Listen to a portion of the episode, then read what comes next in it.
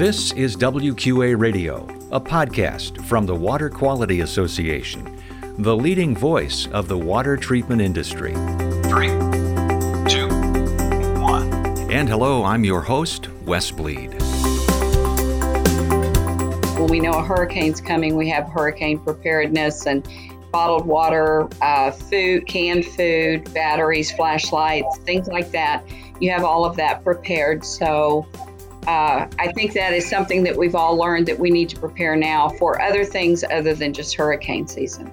That's Texas Water Quality Association Executive Director Dana Grace talking about the severe winter storms in Texas and their impact on drinking water and on the water treatment industry. And welcome to WQA Radio, news and insights about the water treatment industry. You can find us at WQA.org on LinkedIn, Facebook, Twitter, and Instagram. This is episode number 204. Joining us for the first time? Well, glad you're here. Be sure to hit that subscribe button on your podcast app so you never miss a show. It's the magic of podcasting. We're publishing this on February 24th of 2021.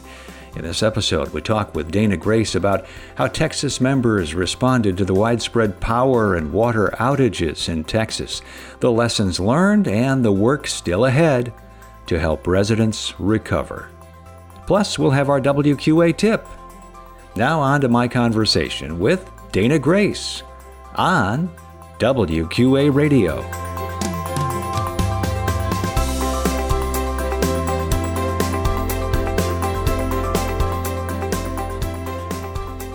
Well, it has been a very difficult time for folks down in Texas with the uh, winter storms and the extreme cold and snow and uh, the resulting widespread power outages, the resulting water shortages and problems that have affected just about everybody. And of course, that means our members uh, in Texas have been doing a great job and have been pulling extra duty, trying to uh, resolve all of the issues they can and work hard to meet customers' needs. So, we wanted to catch up with Dana Grace, who's the executive director of the Texas Water Quality Association, and see how things are going. And so, Dana, welcome to WQA Radio. Well, thank you, Wes. It's nice to be with you. Well, it has been a very difficult time. I know. Uh, give us a sense of what it's been like over the past, say, week to 10 days or so. Well, it has been anything but normal for Texans. Um, you know, we had a drastic drop in the temperatures, and then with that, we got the layers of ice and the snow. Texans and snow don't mix. Um, you know, I was born and raised in Texas, and I've lived through hurricanes and storms, but I can tell you this was something like I had never witnessed. Um, I think that the tragic um, mass casualty wreck that happened on day one, I believe, in Fort Worth kind of showed people that this was not something to take lightly and to understand that it was something we were not used to at all. It, uh, our hearts go out to you and to the members. So, what are you hearing from the members about how this has affected them and what they've been called upon to do? Well, I reached out to several of my members in various parts of the state because, you know, a lot of times when things like this happen, it it hits one part of Texas because it's so big, but it doesn't affect the rest. This affected everyone. And I know that there were a lot of people. Uh, I think the final numbers that they came up with was 14 million with a loss of water and 4.4 million with a loss of power, is the last numbers uh, that I had seen but that a lot of our dealers had lost those uh, as well. And then add on the uh, extra insult of the boil water advisory, advisory afterward. Um, all of that combined with the with the lack of ability to travel by the truckers and things caused the store shelves to become totally empty. Uh, it was post Harvey all over again, where there was no food, no water, um, that is just starting to resolve itself. And um, I think that with the increase in the temperature this week, hopefully it's going to get everybody back to normal. Yeah, and what kinds of uh, stories did you hear from the members? What were what were uh, the requests being made of them, and obviously trying to help wherever they could? Right. Um, well, one of my members that was in the valley uh, told me that his, you know, one of his uh, crisis resolutions, I guess you could call it, was you know when they lost the power and the water at their facility, and they're a very large facility, that he had no ability for his customers to contact him. So they used their Facebook tool on their phone, and this enabled the customers to know the status of the company. And the customers then were in, uh, invited to contact them to be able to report the issues that they uh, that they needed to report, so they could be a little bit ahead of knowing what they needed to schedule. And then one of my members in Austin uh, reached out and let me know that they uh, kept residential service techs and commercial techs on call for 24 hours. And then once it did somewhat resolve itself, they were able to open up their business on Saturday to help accommodate the people that could get there and needed water. And then my, um, I have a DFW member who is a bottler, and he and his staff passed out 200 pallets of water in a box, which is one of his specialties. Um, and they did that with the hospitals and the areas that were on the boil water alert during the hours that they had no power so they could actually help people that way and then finally you know you're in a disastrous situation when you hear that jim mcingvale known as mattress, mattress Mack has once again opened up his furniture showroom through houston to those who are in need um, he did that yet once again this year when the power went out, the water went out in Houston, and he stepped up, opened up his shelter for families, and he not only gives them lodging, he provides them food as well. So, you know, Texas people step up big when they need to. So it was nice to see. Is he the gentleman who spoke at the TWA convention a couple of years ago? He is, yes. I've been honored to have him twice, and he is he is one of those people that if you ever needed something, he would be the man to ask. He's he's an angel. Well, as you mentioned earlier, uh, things are warming up now, so that's the best news, uh, uh, if possible, obviously.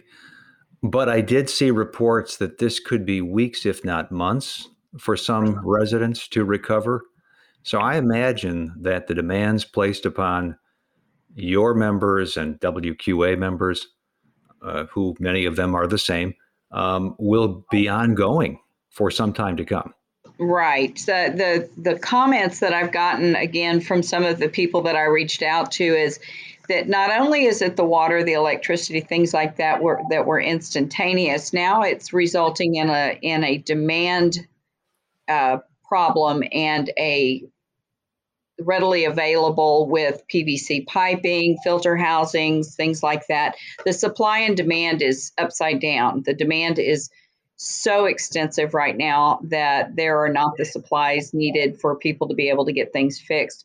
And then I talked to one of my water well companies this morning that indicated they have three techs, which is their normal staff, with 150 water wells waiting to be activated in service because they these people have no water. So, but there's no pumps. So, you know, they're getting creative. Um, his company actually reached out to an HVAC company to see if they could help them obtain some of the supplies they needed, and they did that and helped and got them a few more people that they could help service. So, it, they're starting to think outside the box, out of need.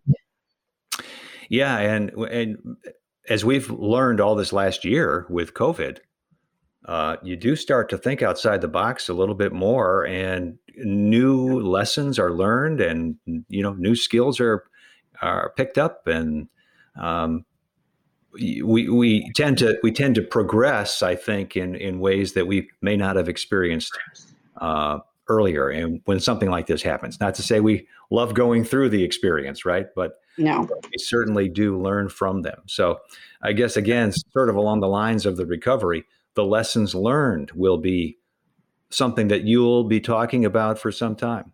Right. Um, the uh, the two people that really uh, answered that question to me were one of them talked about the fact that the thing he learned was that he truly needed really large generators that would accommodate his entire uh, shop rather than trying to piece together small ones. That's a high dollar expense that a lot of companies don't want to have to front. But and he's in a hurricane prone area. So he has made it through hurricanes without having to have one. But after this, that shows you how drastic it was, even down in the valley, because he is, you know, that is one of his top priorities.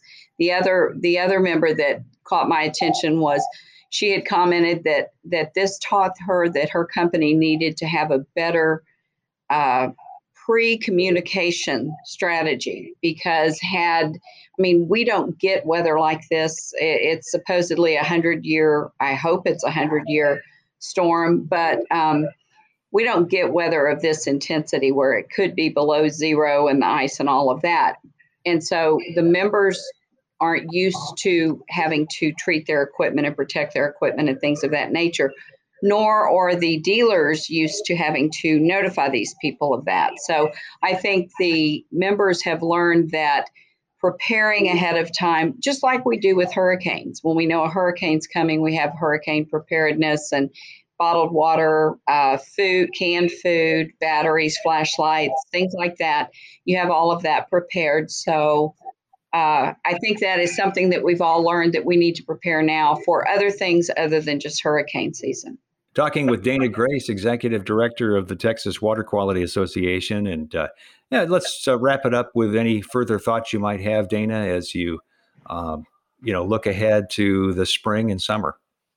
Well, I am definitely anxious about uh, moving forward with both the TWQA convention that we are we are still anticipating and planning for a face to face at the Marriott River Center in San Antonio, July 12th through the 16th, which is just a couple of weeks before WQA will be having their convention in Las Vegas. So we will get to see each other twice in person. I am so excited.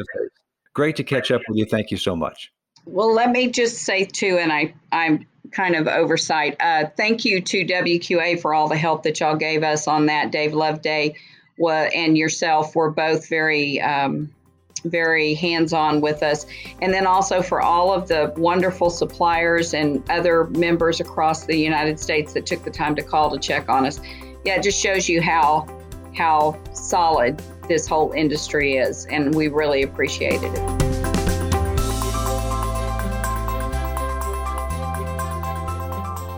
Our WQA tip plan now to join us for the WQA annual meeting to be held online April 27th at noon Eastern, 11 o'clock Central. We'll have the election of officers, the 2021 Leadership Awards, plus a keynote address. All WQA members are invited to participate in this year's annual meeting. Again, that's April 27th, noon Eastern, 11 o'clock Central.